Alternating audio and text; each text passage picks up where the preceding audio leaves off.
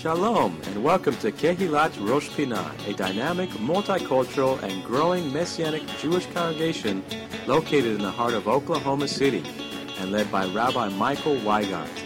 Our goal is to bring you the message of the Word each week from a Jewish perspective and to exalt the Messiah Yeshua as Lord and Savior over all. We are a loving congregation made up of both Jew and Gentile, now one in the Messiah, with Shabbat morning services at 10:40 a.m. and various studies throughout the week. Please come and join us next time you are in Oklahoma City. We would love to have you. And now, we hope you enjoyed today's message.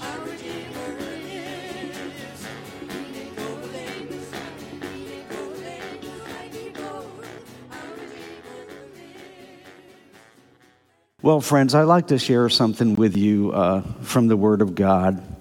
And the Word of God is immense. I mean, think about it. How many of you actually love the Scripture? I mean, I hope that that's a, a fair question in a congregation like this.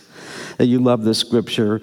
The Scripture, the Bible, uh, different ways. You know, you have the Tanakh, the Brit Hadashah, uh, can be can be described. This this book can be described in many different ways, and I like to list for you a few of the ways that I've heard it described over the years. It's been described as a history book. It's been described as a prophetic book. It's been described as a book of wisdom. It's been described as a treasure trove of fine literature. Some have described it as God's love letter to his people. And others have noticed that it seems to be a record of relationships. When you think about it, there's a lot of relational uh, material within the scriptures, both in the Tanakh and the Brit Hadashah. And it's also a handbook of communication, because without some type of communication or some form of communication, one can argue that we wouldn't have the scripture at all, that God's word was communicated to his people. Uh, special uh, individuals received his word, the prophets of Israel, some of whom I mentioned that we'll be studying on Tuesday evening. And this last way to describe it as a book that deals with communicating or communicating with humankind by God, or a book or a handbook of communication, to me, that's a very intriguing idea. Because let's face it, in our everyday lives, we encounter communication. We start out virtually every day with some form of communication. We may talk, if we're married, we may talk to our spouse, Boker Tov, good morning, whatever we say. Uh, we sometimes we're communicating on our phones. I hope it's not now that you're doing that, but communicating on our phones, we're texting, we're doing all types of communication. And when you think about it, we don't really get how much communication we're doing. And it's not all verbal, it can be in other forms. Have you ever communicated something by just a look of your eyes? Parents use that all the time with children. they give their children the look. And you can do that in a positive way. You can do that also in, in, in, another way that gets the point across that maybe they're not quite acting the way you would like them to, or they've been trained to, or they've been taught to. There are many ways to communicate. You can communicate things. I, I, know uh, this is kind of bland thing to say, but you can communicate with messages on a T-shirt. Some that I've seen over the years, I didn't wish I hadn't seen. I remember years ago seeing a T-shirt in Israel. Actually, I can remember the year it was 1975, and I remember where it was. It was in Petah Tikva in Israel, outside of Tel Aviv. And I saw a T-shirt. It wasn't worn by an Israeli. It was a tourist was wearing it, and it had all these Hebrew letters on it, like 22 of them. And I couldn't figure out. I, I was trying to read it, and I just couldn't figure out. Made no sense. And then I realized that the T-shirt had the alphabet of Hebrew backwards. so that whoever created that, whenever you stood before the mirror, you saw it correctly. When you didn't, it was just a bunch of gobbledygook. And I was gnashing my teeth trying to figure out what that said. I forgive that tourist right here and right now for doing that to me. We communicate so often with a glance, with an attitude, with a word, with an uplifted voice, or with a whisper. We communicate. Your life is full of communication. And we shouldn't be surprised that God, who's the master of the universe, that God was able to communicate what he wanted to individuals that he chose. Hence, back to our original topic, we have the scriptures. How many are glad for the scriptures today? I am exceedingly glad for them. I, I, prepare myself for a message like this, but I also have a whole separate other thing that I do devotional that I never share with you. I hope you have a devotional life. I have a devotional life with pad and pencil and writing down things in Hebrew and English, sometimes Greek. And I have a total devotional life that's not geared towards trying to present a message all the time. Friends, we all need to have a devotional life with the Lord where we are daily delving into His Word. Now, when we think about the idea of communication and maybe try to describe what comes to our minds when we think of communication, we may come up with some unusual descriptives. Communication can be tricky. That might not have been the first one you thought of, but I think you would agree that at times communicating can be a very tricky premise. It can also be difficult. It can be a joyous thing. How lovely, manavua harim, how lovely on the mountains are the feet of those who are mevaser, who are proclaiming good news. That's a joyous type of communication. And as Proverbs 25 25 tells us, how, how, how good a word is that we receive from a long distance when we receive that word, how refreshing that word is. Communication can have many angles to it. Some people are good and effective communicators, but I've found over the years, and you may agree with this, maybe not, but I've found over the years that all of us lack at times in our communication abilities. We may be confronted with a situation or an event or something that comes into our lives and we just don't know what to say. Have you ever been speechless about something? You just don't know what to say. And sometimes that happens when, in a time of mourning, when someone has this tragic thing happen to them and you are part of their life and you just don't know what words to use. Oftentimes, in those type of situations, tears communicate something. We're to weep with those who weep and mourn with those who mourn, even as we are to rejoice with those who rejoice. Communication, good, effective communication, may include things like making time to speak to someone. I say making time because oftentimes we actually have to work at it to make time to communicate with someone.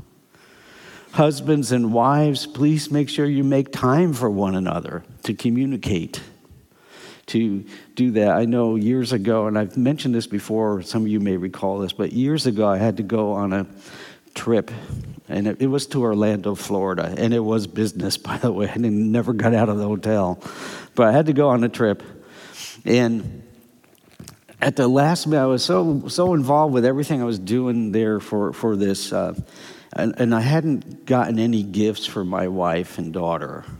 Our two older sons were already out of the house. And I didn't want to come back. I mean, they, they were part of this too. I mean, I was gone for five days, I think, and they were holding the fort. How many have heard that expression, holding the fort, while I was gone? And I didn't know what to do, and I was running late. I had to catch this plane. I didn't want to get stranded in Orlando, Florida. I wanted to get back here to OKC. And the only thing I do is I ran across the street from the hotel, and there was a, a, um, a Walgreens or some type of a pharmacy there. And I ran in, and the only thing I could see were, were these little cups, coffee cups. So I grabbed two of those matching, and I brought them home, and I gave one to Miriam and the other to me. And that turned out to be one of the wisest things because it started us talking every morning over coffee and recognizing that we could speak to each other every morning over coffee. It became our coffee clatch thing. Making time to speak and also involves taking time to listen. Have you ever had someone speak to you and you really didn't want to listen to them? It can be a supreme sacrifice to listen to someone when you got other things on your mind. Now, the scripture is very clear about it says, be careful what you listen to. I don't have a high toleration for gossip and talking about other people. I hope you don't have a high toleration for that. Uh, I don't prefer to pass on bad things that I hear about other people. I'm not interested in passing those things on. I hope you're not either. I've found out half the time they're not true, half the time they're partially true. And, you know, as the, as the coin shows us every time, and you may have coins in your purse or your pocket right now, there are two sides to every coin. And someone says, well, it's all heads. Well, really, there's a tails involved too. I just don't have time for that. And I hope you don't make time for gossipy stuff. Sometimes we just have to get, be able to get the attention of a person that we want to listen to us. How many of us have seen, or maybe you've experienced in your own life, or maybe you were part of this, with a, a child grabbing the hold of the, the mother's skirt or the, the father's pant leg and trying to get their attention? and the, the parents way up here and the child's down here trying to get the attention, trying to communicate something, maybe not having all the verbiage but trying to get the attention of the person that they wanted to listen to them. And we know that that can be very frustrating when you're trying to get someone to listen to you and they just don't want to. It also involves speaking the correct language. I found this out very easily. We were driving, we had uh, taken a trip to Auschwitz, uh, Poland, uh, a few years back with our family. It was an important trip for us in many ways. And I realized I didn't know any Polish at all. None. I also realized that we were using GPS, and the person that was on the Jeep was a, a, a lady from English. It was a British voice. And I realized I don't always understand British English that well either. And then I realized I didn't know how to count because she said, when you get in the roundabout, I didn't know what a roundabout was, but when you get in the roundabout, take the third exit. You know, depending on where you start counting, I could have went all day in the roundabout. Thankfully, we didn't. And the signs were no help, they were all in Polish. Finally, we could see one that seemed to say Auschwitz on it, so we followed that. And thankfully, I'm here today to say that we arrived and we got there. But you want to speak the correct language. It's more than just uh, whether one speaks uh, Portuguese or Spanish. There, there are other things that we'll talk about in a minute, that, minute that's important with the communication. You want to use words and speak them in a manner that's decipherable to the person who's listening to you. If you go up to them and say, uh, how are they going to know what you're talking about? You don't want to be so caffeined up that they can't, you know, come down to your level or get up to your level. You want to speak clearly. Husbands and wives, make sure you communicate. Friend to friend, be sure you take time to communicate. It will pay dividends for you. You know what? It will actually save you time, and can I use this Jewish word? Tsuris troubles. If you take if you listen and take time to communicate and you want to have the right emotions and the correct emphasis connected to your words. Recently we were in a restaurant and they had a um, you know a sign um, was constantly changing. Of course they were hawking their menu items but the, the, the, it, one of the things that popped up on their electronic sign was this it says, the comma is important. Comma meaning that little thing we use in punctuation. How many you know what a comma is? Yes, we do. It says the comma is important, and then underneath it there were three words repeated.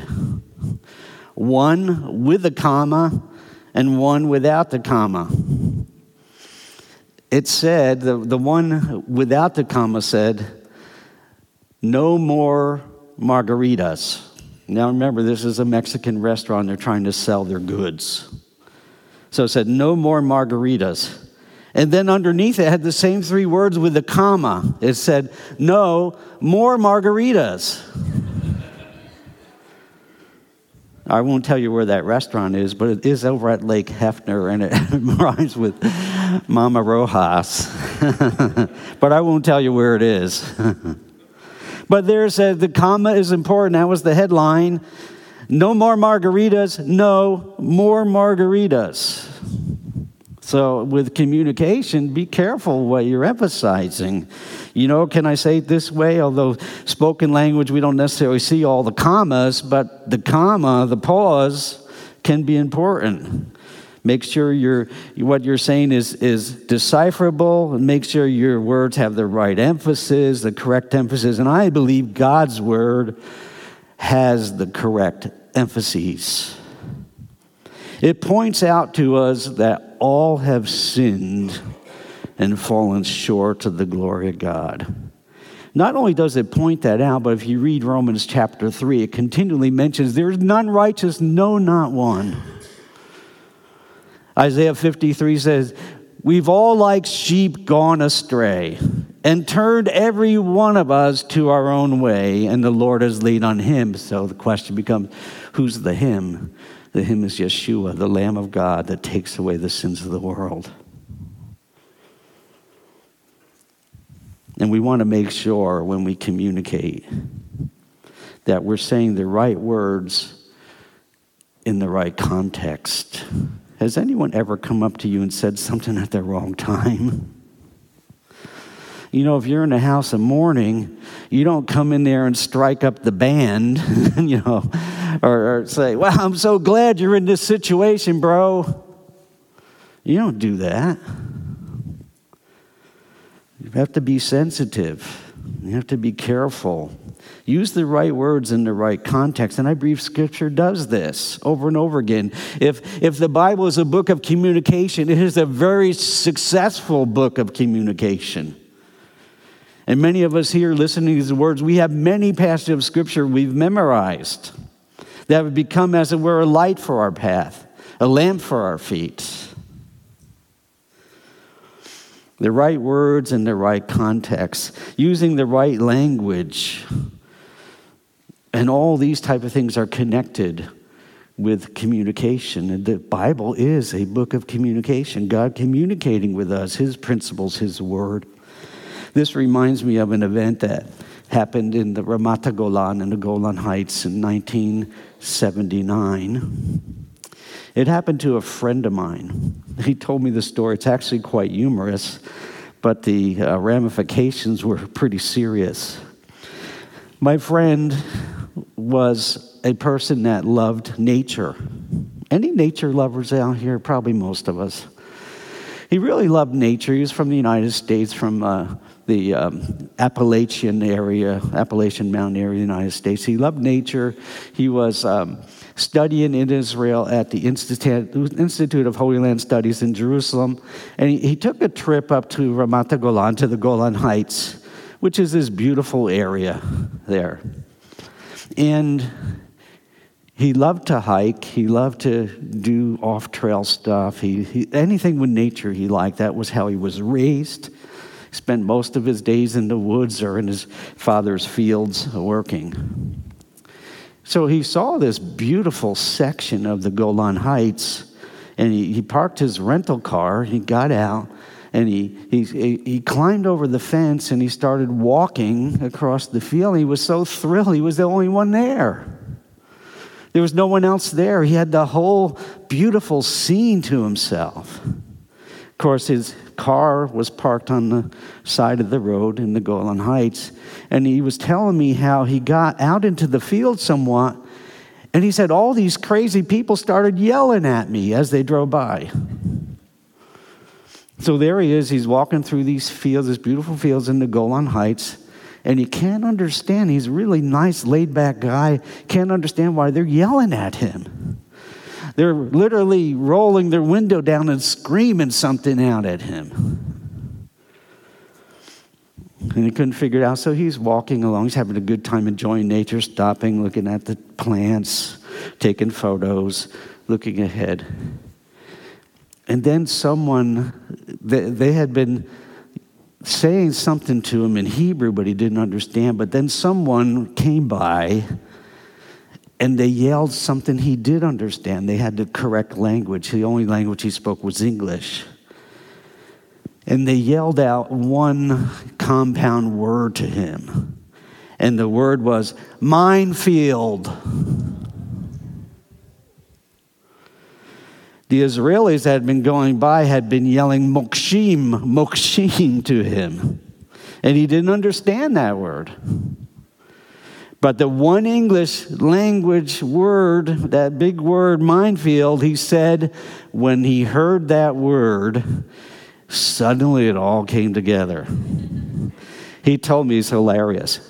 He told me he stopped in his tracks minefield. He stopped in his tracks and then he looked around. And he said he did a pinpoint turn, not moving his feet, and he tried to follow his every step back. And obviously, uh, he did survive because he was there to tell me this story firsthand. You know, communicating involves using the right words, speaking the right language to people. Do you believe God speaks the right language in the scripture? He does. He speaks the language of truth. He doesn't tell sinners that sinners are going to be okay. He uses the language of truth when he tells those who trust in the Lord it's going to be better for them. Many passages of scripture state something similar to that. He speaks the language of love when he tells us that he loved us so much that he sent his son Yeshua to die for us. He speaks the language of hope when he says that whosoever believes in his son shall not perish but have what? Everlasting life. The language of eternal hope. What do we speak to people? Sometimes our mannerisms say something, our tone of voice. Are we correctly communicating? If you're studied, if you've studied Proverbs, you see quite readily as you study Proverbs that there are continuous passages about the words and tongue and lips and everything connected to verbal communication. Well, this story, true story that happened to my friend in the Golan Heights with the minefields, there are a lot of lessons from this story, I believe. For example, communication can, can I borrow the term? Communication can be at times a minefield. I mean, think about it. Because one goal of good communication is to add grace to the hearer, as the book of Ephesians says to speak in such a way that adds grace to them. How do you feel when someone's continually going on and on and it's all dark, it's all negative? Now, there are some things that that's the reality of it. When we think about the future for those that do not receive Yeshua as the Messiah, I know it's not PC right now to talk about this, but Scripture teaches clearly, speaks in clear language, that there is a heaven and a hell, and there's a different eternity awaiting those who trust God and those who do not. Our society doesn't like that at all. God seems to. He seems to make that real clear in Scripture. That those who are ashamed of Yeshua in this adulterous generation, he will be ashamed of them when he returns, as Mark tells us. It's important to be careful which direction our communication goes. You can start out talking about good, wholesome things, and it can go right off the bat. When you start talking about people behind their back, it's not a good thing. You may start out with good intentions to speak about someone in their situation, then you end up being their judge and passing judgment and doing all those other things. Be careful, because he who created the ear can hear. In fact, let me put it this way he does hear. So it's important to be careful which way we allow our conversations to go. It's important that our communication, when we're speaking to someone, it should be on topic and not like scattershot. Have you ever talked with someone and they, they start talking to you here and then they bring you over here, then they bring you down there and then up there and over there and then over there? And you're left here thinking, Oi, Gevalt, what were they talking about? Be sure you stay on topic. You know, um, don't, don't, don't be scattershot about it also make sure that what you say is meant to be of help to those who are listening, to add grace to those who hear, that will bring them closer to the pathway of the kingdom of God, not farther away. And good communication involves good timing. Communication can be a powerful tool. Life and death are in the power of the tongue, Proverbs says. And Yeshua said, By a man's words, will he be justified, and by his words he will be condemned. Our goal should be, I believe, to use our communication skills in a kingdom positive manner. Our tongues were not made to, to denigrate people and put them down. We want to encourage people, to strengthen them, to see them enter further into the kingdom of God and the things of God. And we want to learn to speak to others in a way that they can understand. Some words have pretty deep meanings. Let me say it this way deep historical meanings. I always think of the five C words, five words that start with the letter C, that have a total different meaning to Jewish people. Those five C words are cross, Christ, church, Christian, and the last one, crusade. Five C words different, they ring differently to Jewish people. They're often understood in a total different manner than they might have been expressed. And in some cases, because of some communication minefields, it may take some patience, some time, some repetition for a message we're trying to express to be correctly understood. It was first century English poet. He was the poet laureate of England, the highest poet in England. This is one of the things he said. His name was Robert Southey. This was in the 18th century. He said this quote, there are three things that ought to be considered before some things are spoken the manner, the place, and the time. And because of such things like this, many of us have misunderstood things that have been said to us. How many of you can say you've honestly misunderstood someone at one time or another? I can. Now, how many of you can say you have been misunderstood before by others? How come more hands go up with that one? I don't know. But both of these are common human experiences. We sometimes we don't understand, we misunderstand what's said to us, and sometimes we are misunderstood what we're trying to say. Now, there are fascinating two events in Yeshua's life that I want to conclude with and draw your attention to them. They're recorded in the book of Luke, chapter 18. They involve communication both of them. And I would suggest to you that Scripture does involve communication. The very idea of Scripture is God was able to communicate His word, His will, His ways to people. But the first event is found in Luke chapter 18, beginning with verse 31. And please notice this that Yeshua is speaking to His apostles, the ones that were walking right next to Him, that saw Him, that were there with Him when He ate, that slept by Him, that walked with Him, that saw what He did. Here's what it says Then Yeshua took the 12 aside And Yeshua said to them, He takes this 12 apostles aside, his hand picked people who had been listening to him from the moment he picked them.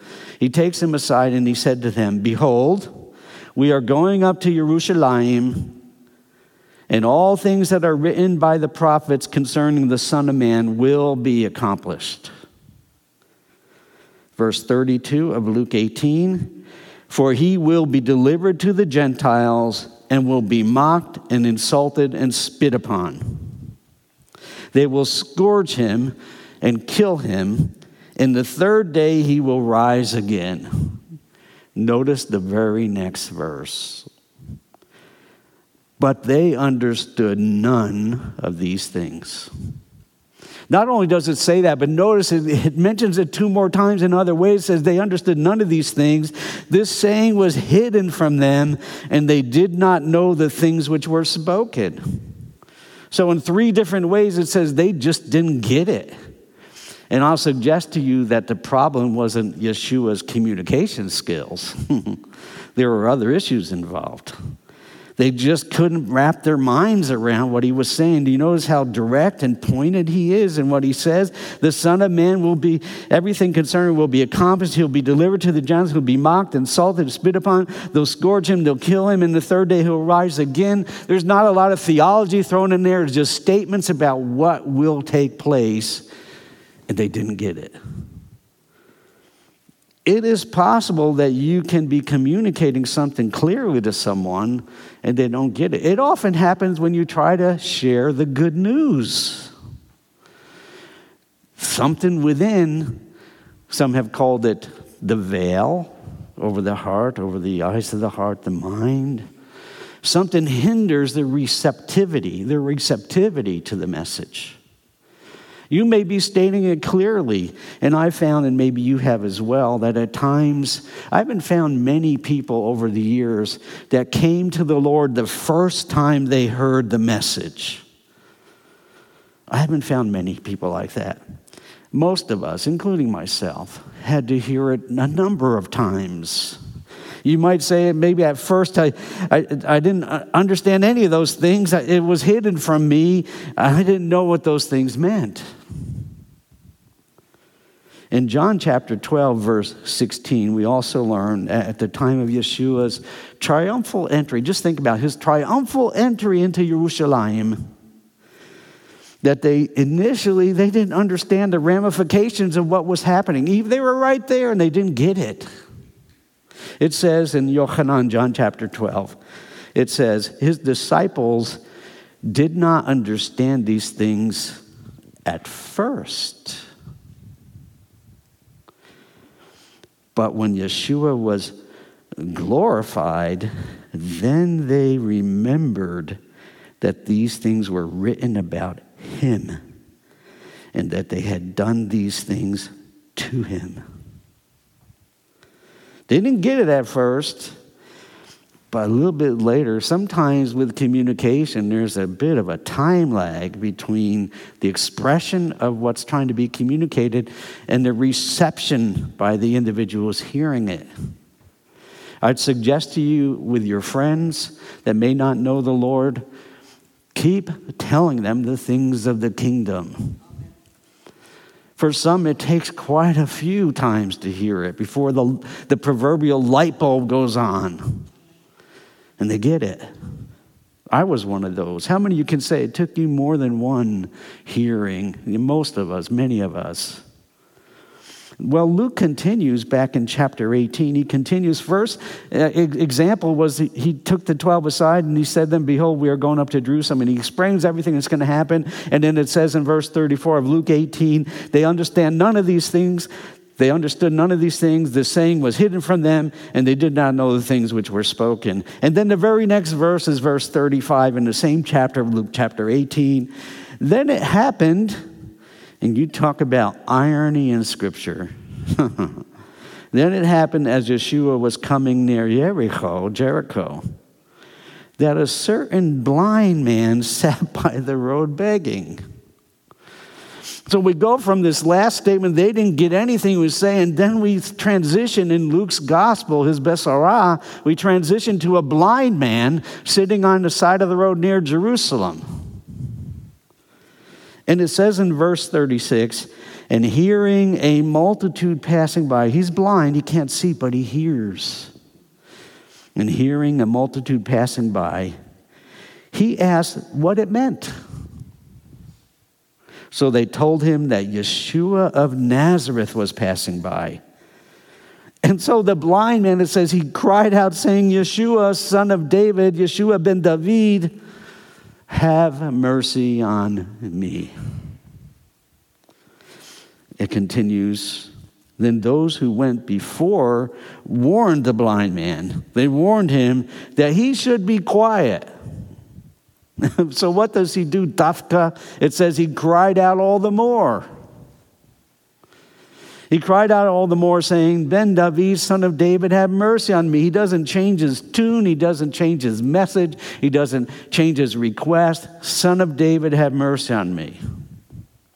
Now, there's a multitude of the people, and there's this blind man standing off to the side, a throng of people all around Yeshua. And notice what happens so Yeshua stood still and commanded it. So Yeshua stopped in his tracks with all the people around him. And let's see how wonderful our Messiah is. He gives heed to the blind man on the side of the road. That's a picture of you and me before we knew him. We were dead in our trespasses. We were blinded by the God of this world.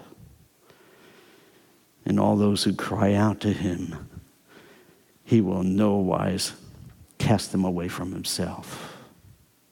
So Yeshua stood still and commanded him, the blind man, to be brought to him.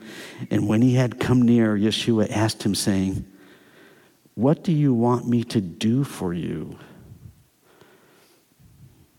He said, Lord, that I may receive my sight. Then Yeshua said to him, Receive your sight. Your trust, your faith has made you well. I love this next word, and immediately.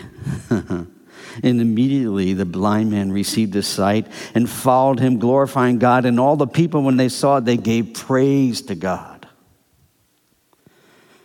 So in Luke's Besorah, his recount of Yeshua's life, in one hand, Yeshua states clearly to the shlichim, the apostles, what's going to happen to him, and it says in three different ways they didn't get it.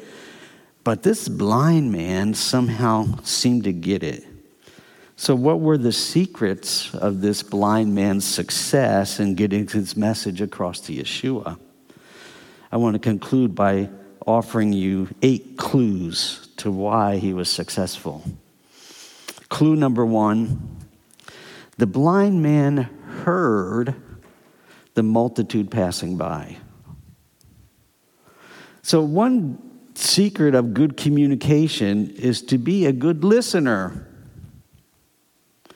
He didn't shut out the throng around him.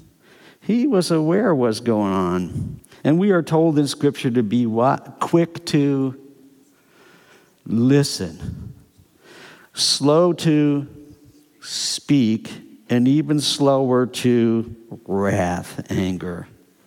So, clue number one is that the blind man, he couldn't see, but he heard. And he heard the multitude passing by.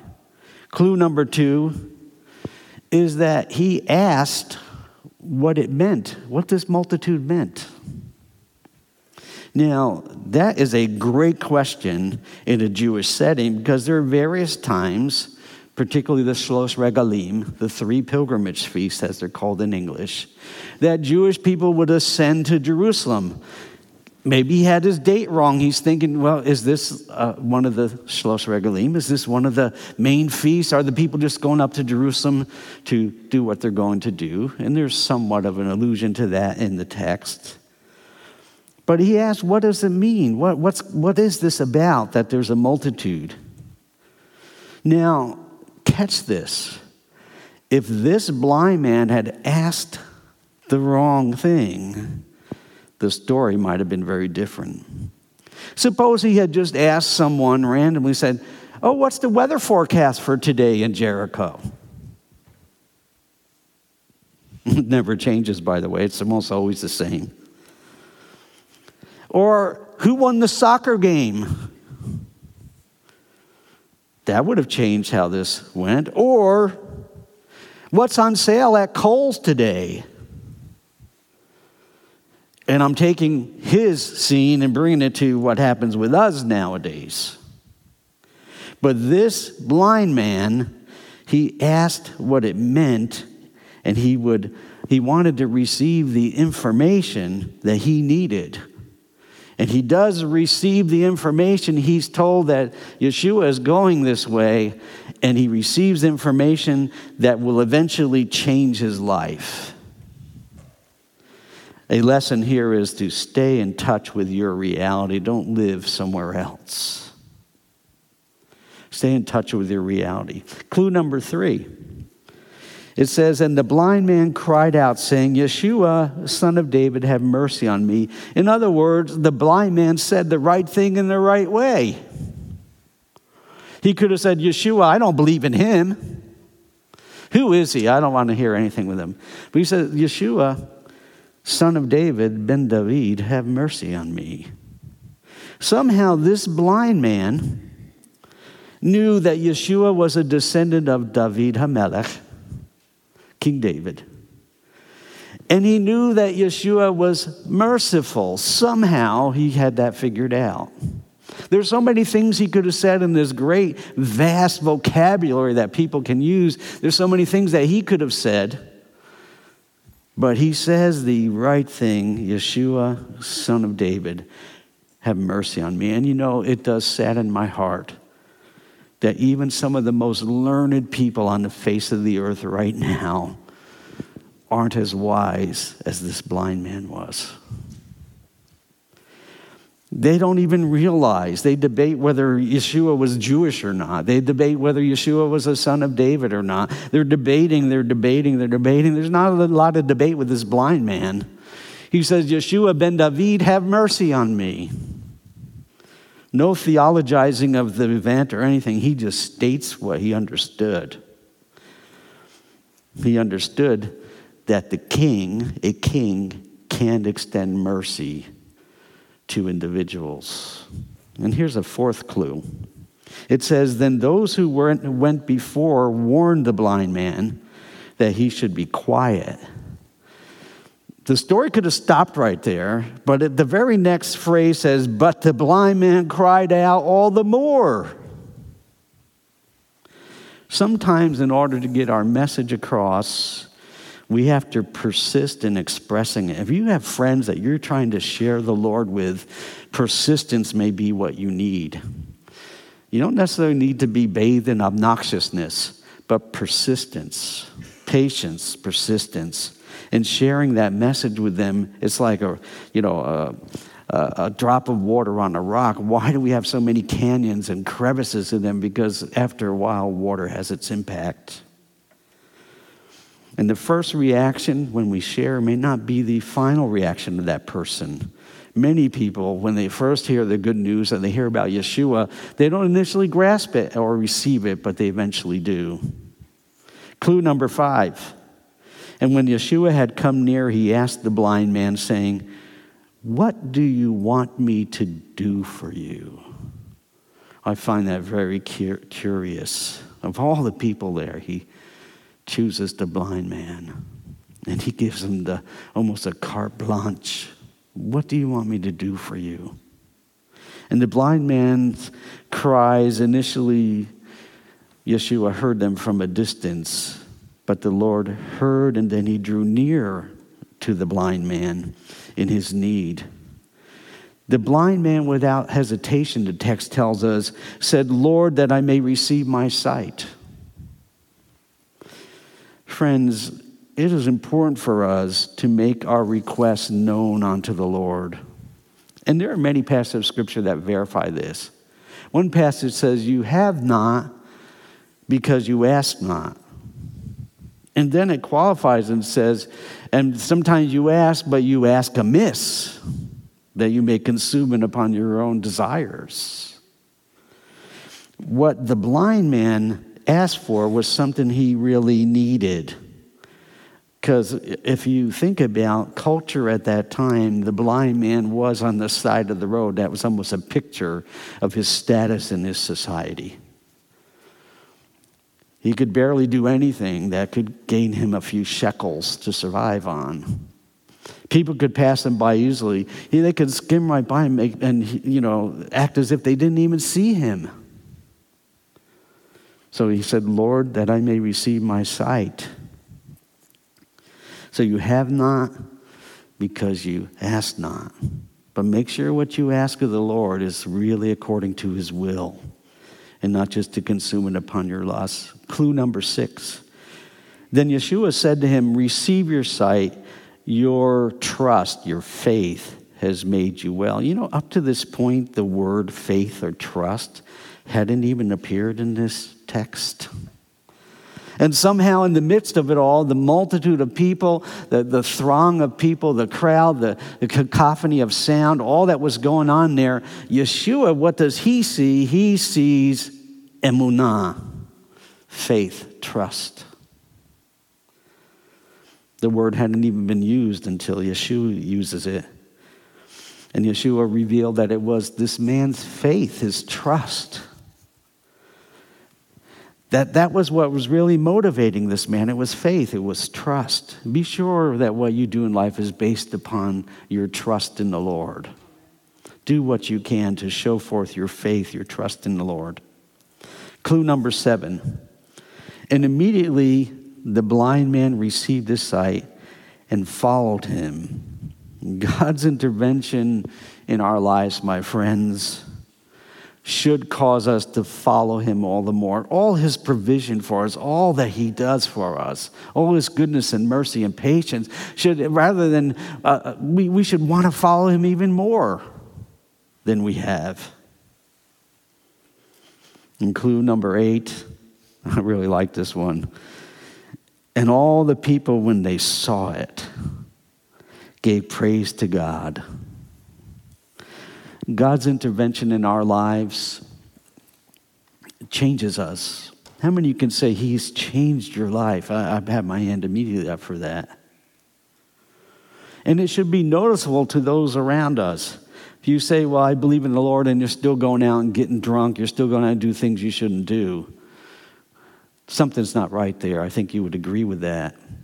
But this man, he immediately, this blind man, he wanted to follow the Lord.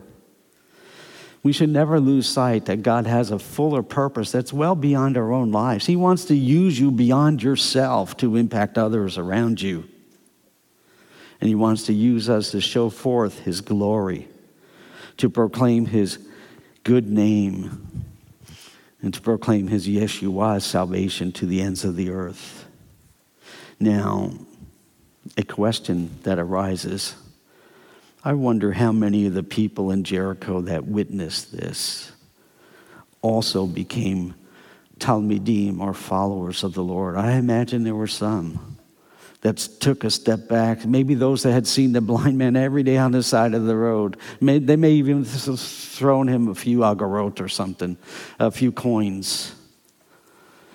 And they saw this and they put it together, this blind man knew that he was a son of David. They knew that as a king, he could extend mercy. This blind man asked for that. I wonder how many ended up following Yeshua. And I'll leave you with this passage of scripture, 2 Peter chapter 3 verse 9.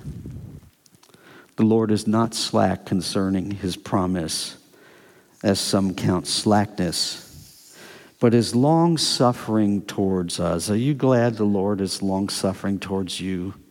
He's long suffering towards us, and He's not willing that any, including that blind man on the side of the road in Jericho, that any should perish, but that all should come to repentance. Let's pray.